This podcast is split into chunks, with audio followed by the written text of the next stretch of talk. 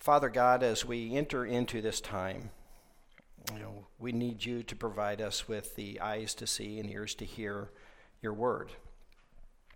We pray your spirit would guide our thinking as, as we walk through this, Lord, and we ask that the things that could potentially be distracting to us this morning, whether it be a, a difficult week or things that may have even happened this morning on the way to church, Lord, we pray that in your power and through your spirit that we would be able to set those things aside, that we may focus on you. We pray, Lord, that your unrelenting desire for us to grow would be evident this morning. That by the time we leave here, Father, that uh, that growth would be occurring in our hearts and in our minds. Lord, help us to be better, bring glory to you. Father, as I speak this morning, I would just ask, Lord, that the words of my mouth and the meditations of my heart be pleasing to you, O Lord, my rock and my redeemer. Amen. Science, technology, engineering, and mathematics. What, nothing? So, so, now I know there are some of you out here that as soon as I said mathematics, you said, I'm checking out. This is over. I'm not dealing with this sermon. Uh, it's not what I want to hear. Well, be patient with me if you would. Um, you know, I'm you know, we're not going to be doing any algebra. We're not going to be doing calculus or any solving any complex differential equations, anything like that. We're not going to be doing pH uh, pH modifications in a chemistry lab, uh, and we're certainly not going to be doing any 3D printer coding that uh, you know, we use to sell stuff in our merch store with. So um, some of you, though, some of you are parents, right? And some of you are going to be actively involved in STEM in the very near future as school gets started back up again. Um, and, you know, some of you are fervently praying that the Lord would give you strength and wisdom as you clearly need help getting your kids through another year of science and mathematics. So, you know, and that's because you're just not wired for STEM. You just, you just don't have that, that particular mindset. You know, many of you know that I'm an engineer, um, and you know, so I think STEM. I also happen to be a, a beekeeper, so I think bees, and I also, I also happen to be a runner. Now, unlike some of us, um, you know, I've never, never run the Boston Marathon. Uh, I will never qualify for the Boston Marathon. Um, my body just isn't built to be a Boston marathoner. It's just not the way God created me. So, uh, you know, it's just not me.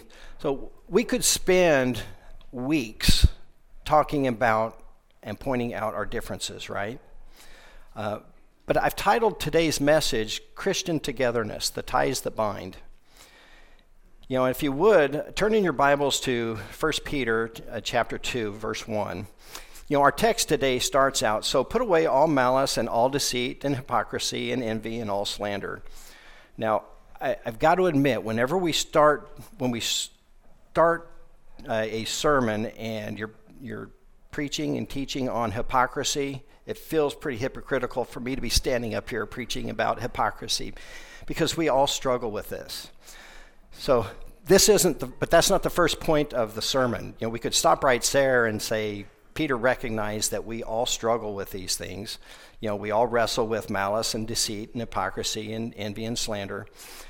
Uh, but the ESV begins with the word so put away. If you were to look at this in the NIV, it would say, therefore put away. And we know that whenever we see the word so or therefore, then he's we need to look back into what has he just said, what has he just talked about, uh, and take a look at the preceding text to get a full understanding of the point that the author is making. So I want to take a quick quick look at the verses preceding our text, and this is 1 Peter uh, chapter 1, verses 22 through 25. And it reads, Having purified your souls by your obedience to the truth for a sincere brotherly love, love one another earnestly from a pure heart Since you have been born again, not of perishable seed, but of imperishable, through the living and abiding Word of God. For all flesh is like grass, and all its glory like the flower of, of grass. The grass withers, the flower falls, but the word of the Lord remains forever.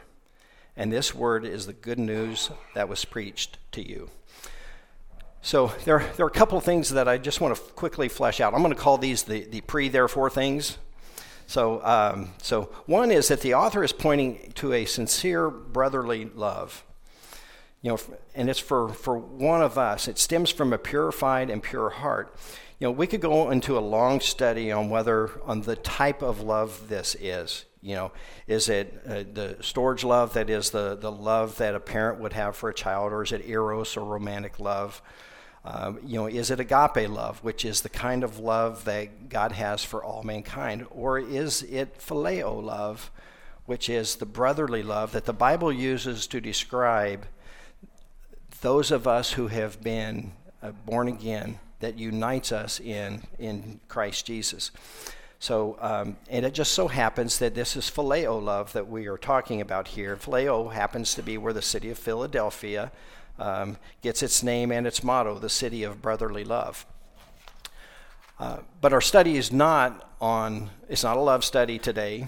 But when we see those two words together, brotherly love, especially when we see it's followed by from a pure heart, we know that we're talking about the phileo love. And you know, similar to you know that phileo love is similar to the way the city of Philadelphia functions now, right? Totally united, lockstep in their belief systems, singular in purpose, never any disagreements. I'm, of, of course, I'm kidding, but uh, you know they can't agree on whether or not they should be rooting for the, the Eagles or the New England Patriots. I, you know, it's just the way that the area works. Um, not unlike those of us who realize that the Cubs is the professional baseball team we should be rooting for and not the Cardinals. All right, that was for you Cardinal fans.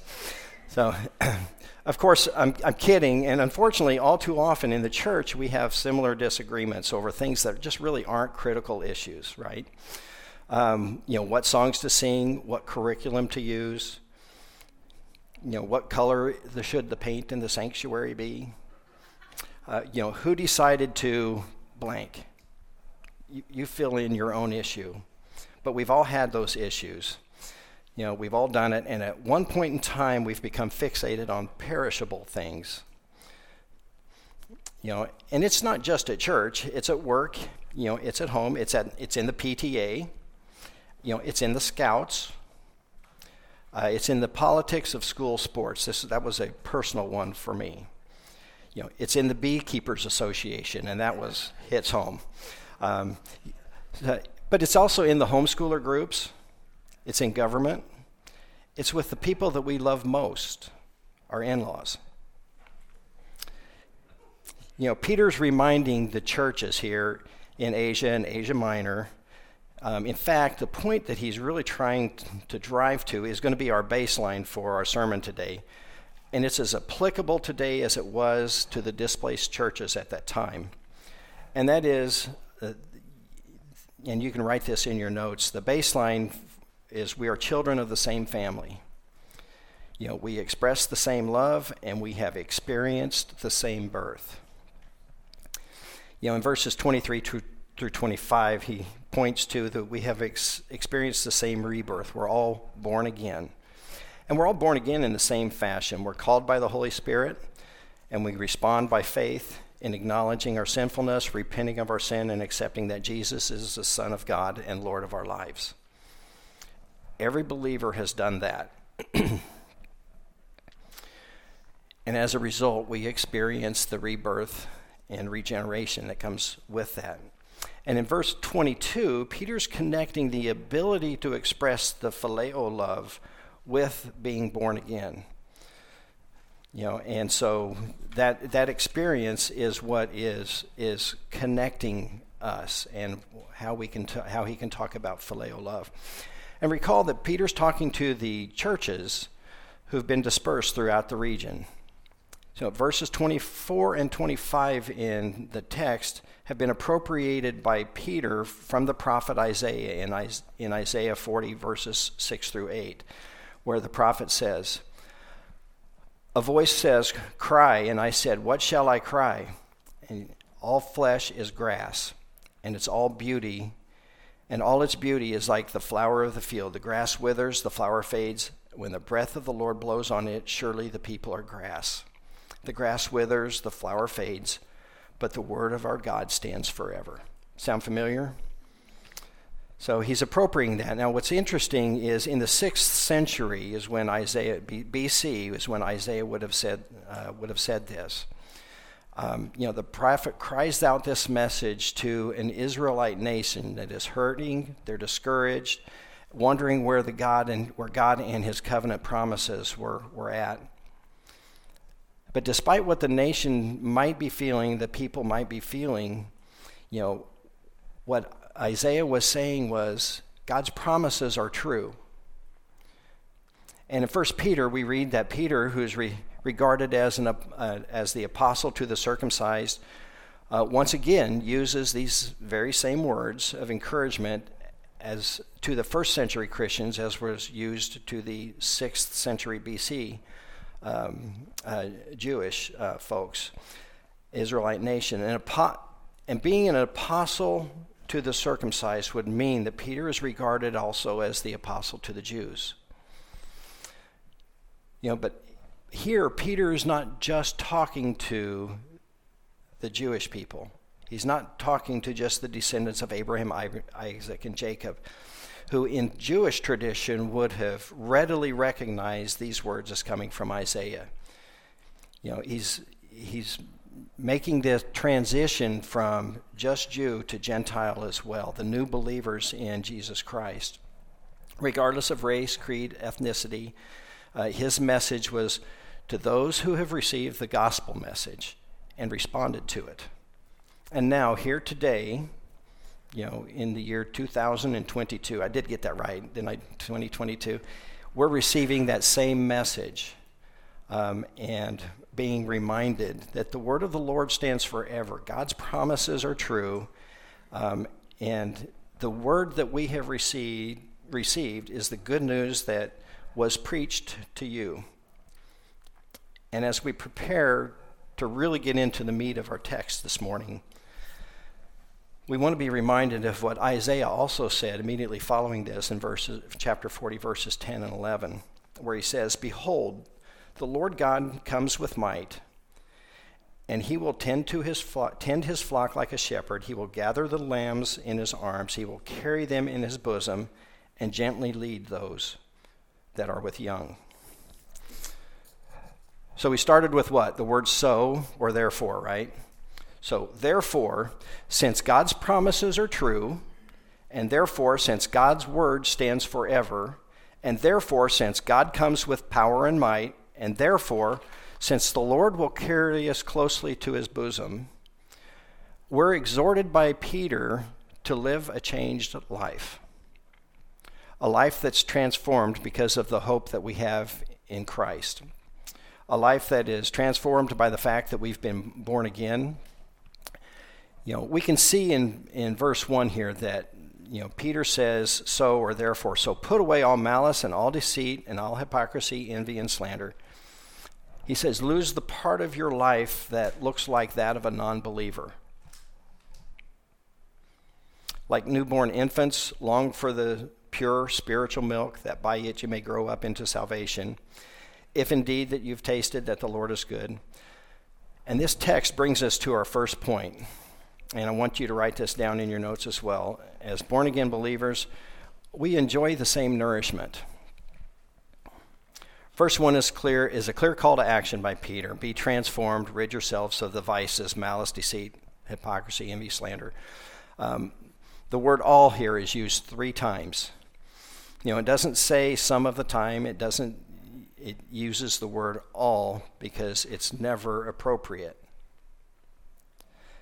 It doesn't say only put these things away when you're on good terms with your supervisor at work. Ouch. You know, it doesn't, it doesn't say disease, deceit is acceptable whenever you uh, make your case stronger, when things aren't going the way that you want them to go. It says all. You know, Stoic philosophers in Peter's time would have argued the very same, very similar case. The, but the belief of the Stoic philosophers, and this is true even of our time, they would say you can do this under your own power. You know, control the things that you can malice, deceit, hypocrisy, envy. Uh, you have the strength under your own self sufficiency, and you can set these things aside. But the Apostle Paul notes in Romans 7:15, I do not understand what I do, for what I want to do, I do not do, but what I hate, I do. You know, Paul knows and Peter recognizes as well back in 1 Peter um, chapter 1 verse 13 that the only way to control these things is through the display of God's grace, ongoing grace in the lives of the believer.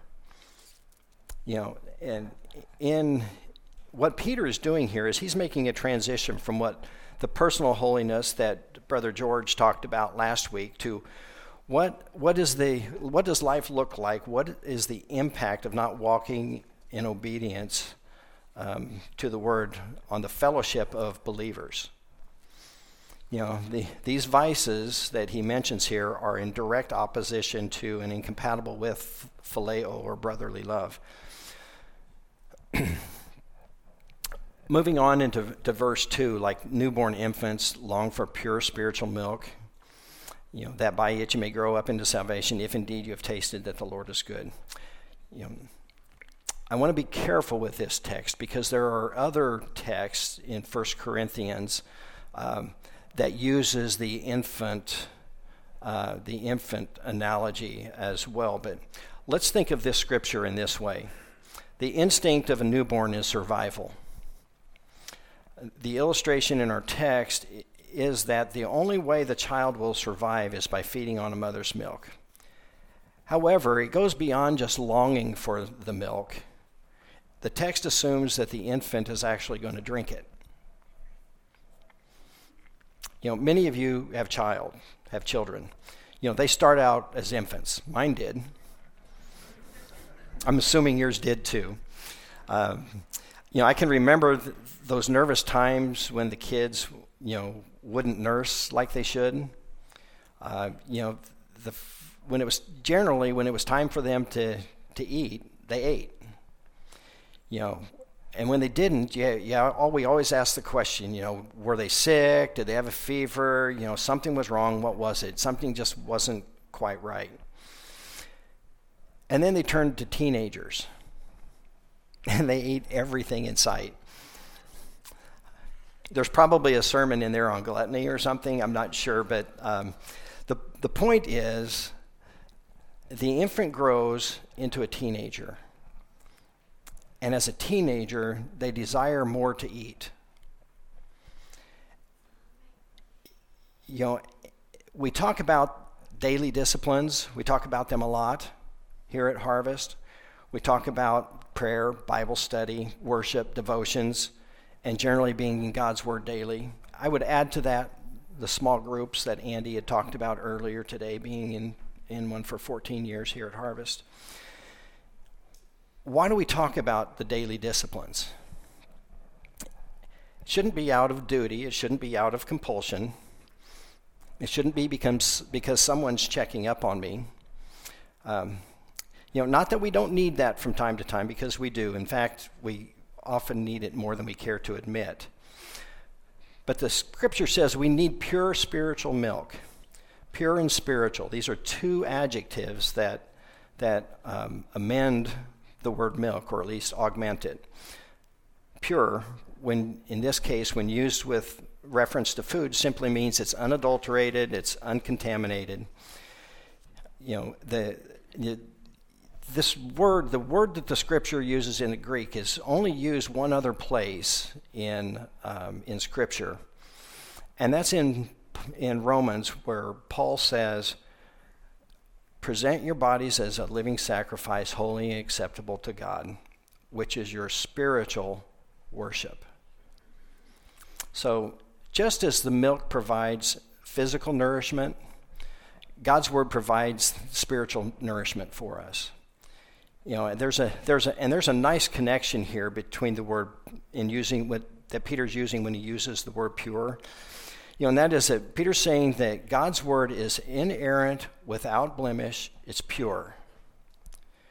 You know, and in the context of the passage, we have fellowship with one another to help feed us. You know, we have Sunday morning preaching, it helps feed us. We have worship, we have Bible studies, they feed us. You know, and we have small groups to help us grow and encourage us to do the daily bliss, disciplines that help to feed us. You know, so if the only reason that we're engaged in disciplines or out of duty and compulsion, then we're like the Stoic philosophers, you know, back in back in the day, and assume that self-sufficiency is enough, and through our own power that it, it can take us to where we need to be. But that's that's not the case. It's only by grace it's only by grace of God that enables us to do that.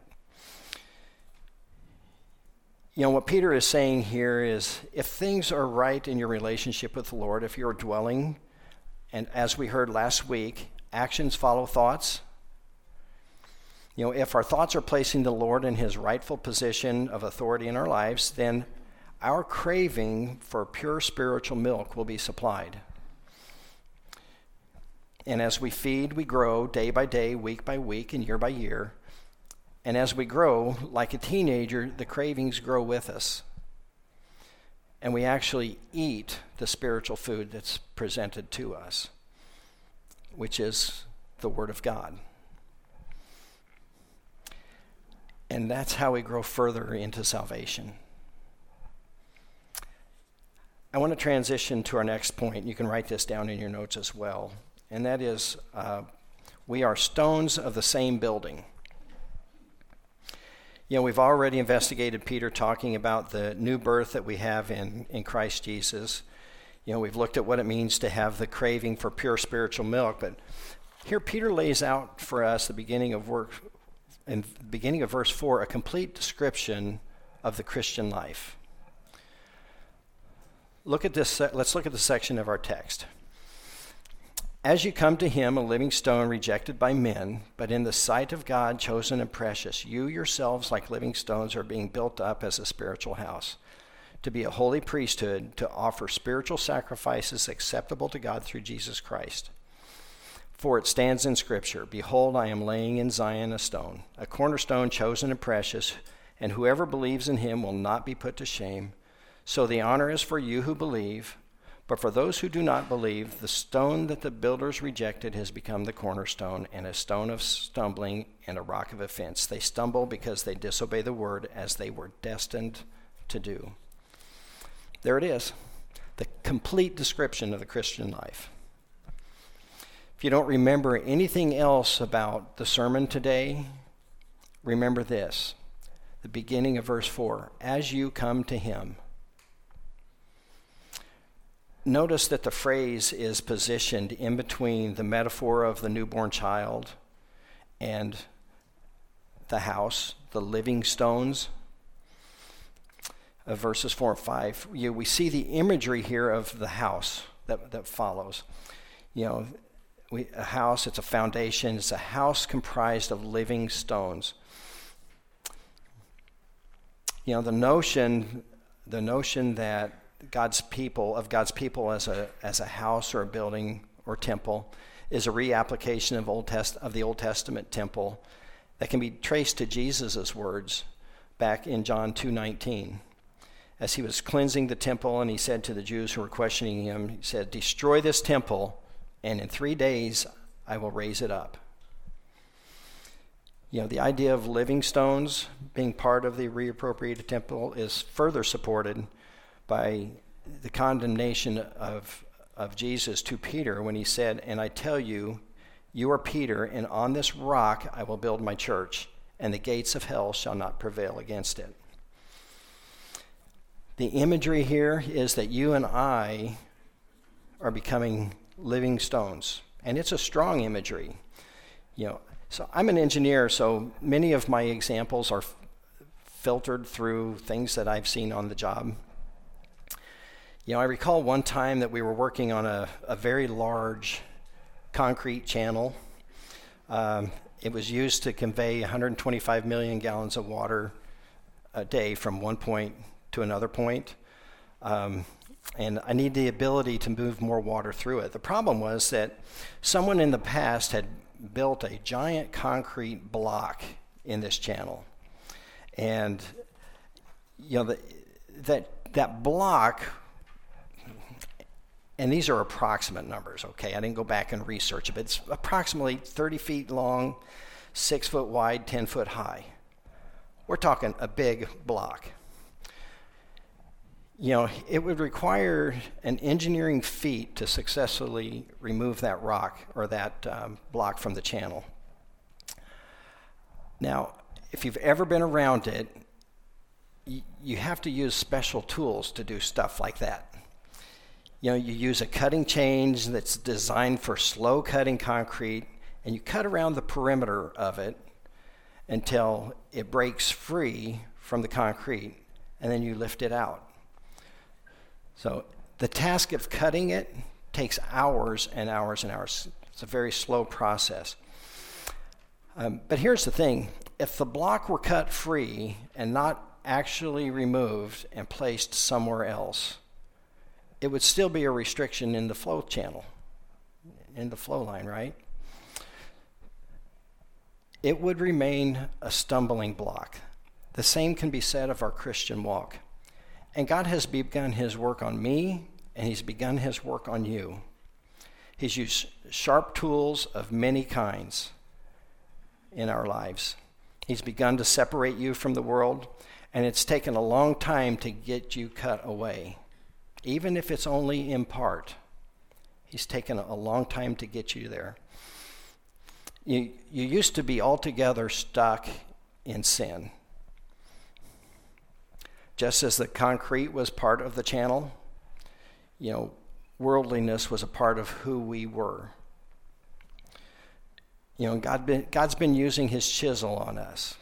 The, the God shaped chisel, I don't know. But he's been using his, his chisel on us. And yet, to separate us from our past, to separate us from the darkness of this present age, and at the same time, our hearts still, hearts still cleave to sin. I wish the Holy Spirit would take that sharpest saw of all and just make clean cuts across all of our hearts so that afterwards we're pure, we're holy, set apart, that He can take us and move us in, to be living stones in His foundation. On top of the, the foundation, we'd be living stones in, in the walls of the church. That's how the work of grace begins by cutting loose the soul from the evil that, in the world that we live in. Living stones cannot come to the foundation until they are first removed from that quarry of sin. May God's grace continue to move many more living stones You see, receiving and acting upon the call of salvation is the beginning. But God is placing you and I, his living stones, carefully where he wants us in his church. And it's for a lifetime of service to him. When we become his, we become, we become stones in his building, his church. And I praise God for his glorious skills as a carpenter. And by the way, carp- you know, concrete work is often carpentry work um, in the trades. So, you know, Psalms 1, Psalm 118, 22 reads like this The stone the builders rejected has become a cornerstone. Isaiah in 8:14 says, "He will be a holy place for both Israel and Judah. He will be a stone that causes people to stumble and a rock that makes them fall. And for the people of Jerusalem, he will be a trap and a snare." and verse, verse 8 of our text discusses the stone as a stone of stumbling and a rock of offense. They will be stumble because they disobey the word as they were destined to do. Peter uses the same Old Testament imagery to clarify to the church that there would be those who there would be those who reject the gospel message. And at the same time, and somewhat you know of a paradox, give reference to the election of believers that, that we enjoy. When he says to the unbelievers among them, as they were destined to do, you know, the tension between the election of believers, those who believe, and the rejection of those who don't believe is a foreshadowing of the ongoing tension between us living in faith and living in the culture, living in the world around us. There's going to constantly be that tension.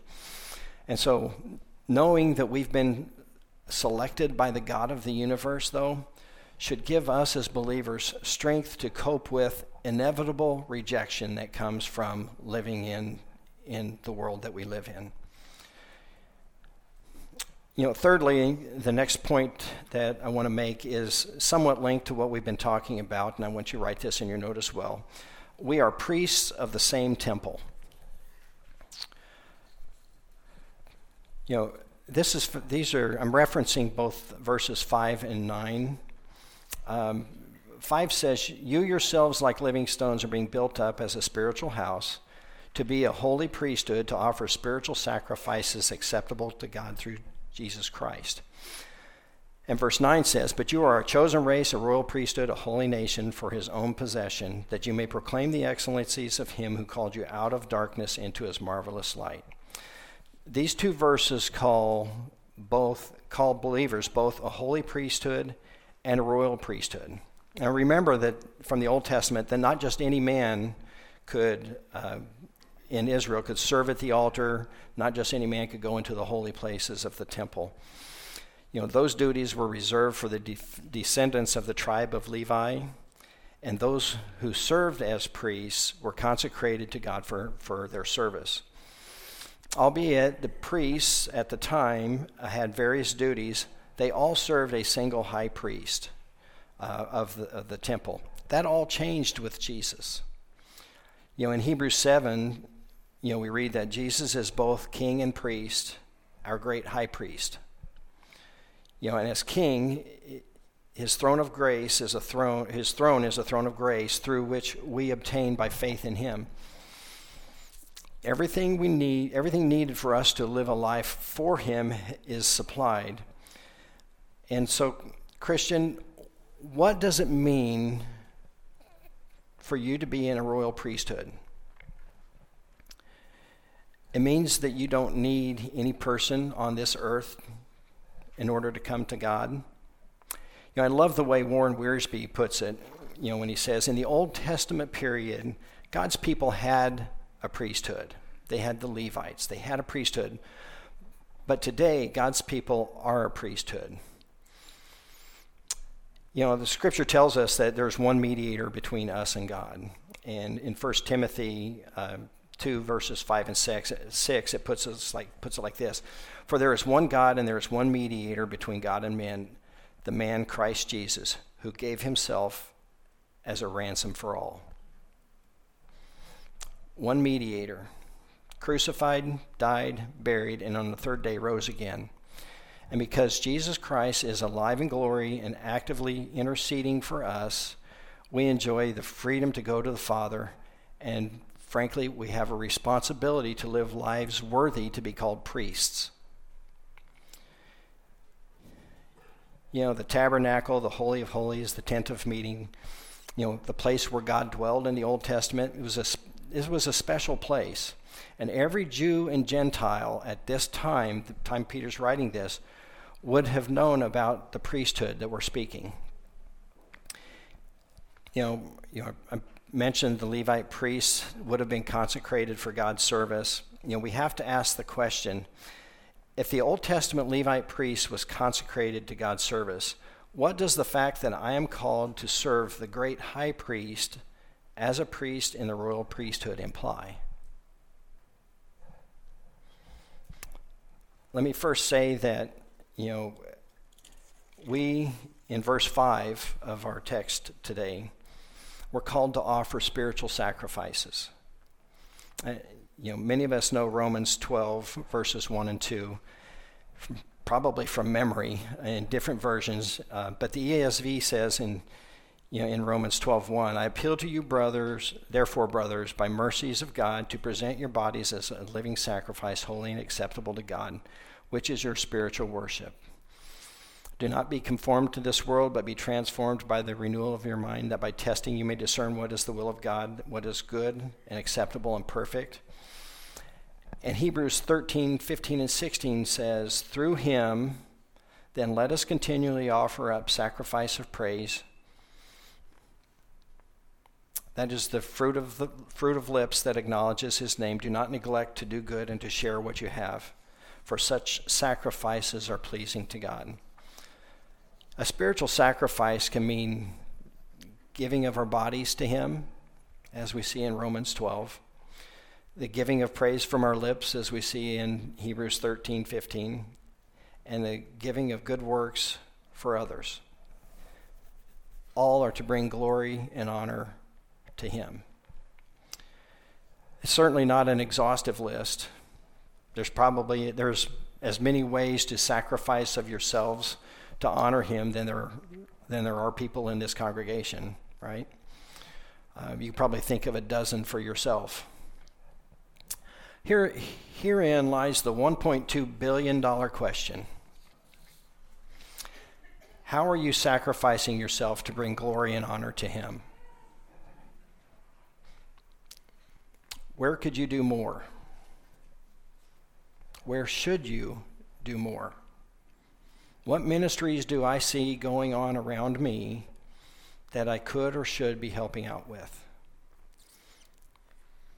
What is the Holy Spirit prompting me to do? Now don't forget, we're talking about we're talking about and making the point that we are priests in the same temple. The reference to the temple is a reference to the church. And Peter had written this letter to multiple people groups, multiple churches, the dispersed church, if you will. Yes, the church is made up of individuals, but in Christ we are a holy and royal priesthood, which means that we are collectively giving of ourselves to bring him glory through the phileo love functioning of the church. You know, it's amazing when you think about it. It is absolutely stunning, amazing that we have been provided a way to go to God personally. And, and we should all be encouraged to do that. But the ability to do that and the ability to offer individual sacrifices to Him shouldn't be considered by any one of us to be a green light for selfishness. We are priests together serving the great high priest in his spiritual temple. You know, God, calls you and I into a love service for one another, and it brings Him glory and honor when we do. I want you to write this down as your fourth point. We are citizens of the same nation. You know, we've seen that we enjoy the same nourishment and that we're stones of the same building and that we are priests of the same temple. The fourth point takes us to a little bit larger path, and that is the path of a nation. But you are, in 1 Peter 2 9 and 10, but you are a chosen race, a royal priesthood, a holy nation, a people for his own possession, that you may proclaim the, ex- proclaim the excellencies of him who called you out of the darkness. Once you were not a people, but now you are a people. Once you had not received mercy, but now you have. You know, God wanted Israel to be a kingdom of priests. You know, he told Moses in Exodus 19 on Mount Sinai, Now therefore, if you will, will indeed obey my voice and keep my covenant, you shall be my treasured possession among all peoples. For the earth is mine, and you shall be to me a kingdom of priests and a holy nation. These are the words that you shall speak to the people of Israel. It's right there. You shall become a kingdom of priests and a holy nation. God was telling Israel, I want you to be a spiritual influence of godliness on the godless nations around you. But Israel failed. This was an if then statement, right? If then if you indeed obey my voice. You know, and we know that over and over again, God ended up disciplining Israel for their idolatry. Idolatry that many times came about as the nation of Israel adopted the practices of the nations by whom they were surrounded. Israel was a chosen nation, chosen because God loved them. You and I are chosen because God loves us. John 15, 16 tells us that we did not choose God, but He chose us. He chose us to be because of His love for us, and it's only by His grace that we are His. Philippians 3:20 tells us that in that choosing that we become citizens in heaven. We forget what that means. Nations keep citizenship rolls, right? You know, I've, I personally have never taken, uh, taken an oath of citizenship, but when a person becomes a citizen of the U.S., they pledge that I will bear, and this is a quote, I will bear true faith and allegiance to the United States of America. They pledge that any allegiances they used to have are severed, any connection with any government or persons in power of those governments are being served. You know, in our unsaved state, we were not God's people. Our allegiances were with Satan and with the darkness of this world. The darkness, things like malice, deceit, hypocrisy, and envy, slander. But now, in our saved state, we are God's people, a people that He purchased with His Son's own blood. And He did that because He loves us. Acts 20 28 tells us that we are a people of his own special possession. What a privilege it is to be his special possession. What a privilege it is for us to be placed firmly on the solid foundation and become a living stone for his purpose and his glory. Proverbs 16:9 tells us, "Man plans his way, but the Lord establishes his steps." God has picked you up and placed you in His temple and established a work for you to do. What is that work? It's not a mystery, and it's not about doing it on your own. Individualism in the church can be a dangerous thing. You know, collectively, priests in a holy nation Collectively, we are citizens who have no right to be here but for the grace of God. But because we are recipients of that grace, we have responsibilities. We have responsibilities to bear. So let me ask again what is the work God has established for us to do? The answer is found in 1 Peter verse 9. But you are a chosen race, a royal priesthood, a holy nation, a people for his own possession, that you may proclaim the excellencies of him who called you out of the darkness into the marvelous light. That you may proclaim the excellencies of him. It's not a secret, it's right there. You know, we enjoy the same nourishment. We're stones of the same building, we're priests of the same temple, and citizens of the same nation. Each one of these are pictures that point us to unity and harmony in the church as believers in Jesus Christ. I read through this list and ask yourself is there any way I can be a part of the same building or the same temple or a same nation on my own? Is there any way I can be a royal priesthood on my own? Or would I simply be a priest? These things can't always, we can't do these things on our own. You know, you might say, but wouldn't the church be boring if all we ever do is the same thing? I would, I personally, I would scream from the highest hill in Macon County, yes, boring. You know, but we want to be careful in that thought because if the same thing is proclaiming the excellencies of Him who called me out of the darkness, then that's what I'm called to do. That's what we're called to do.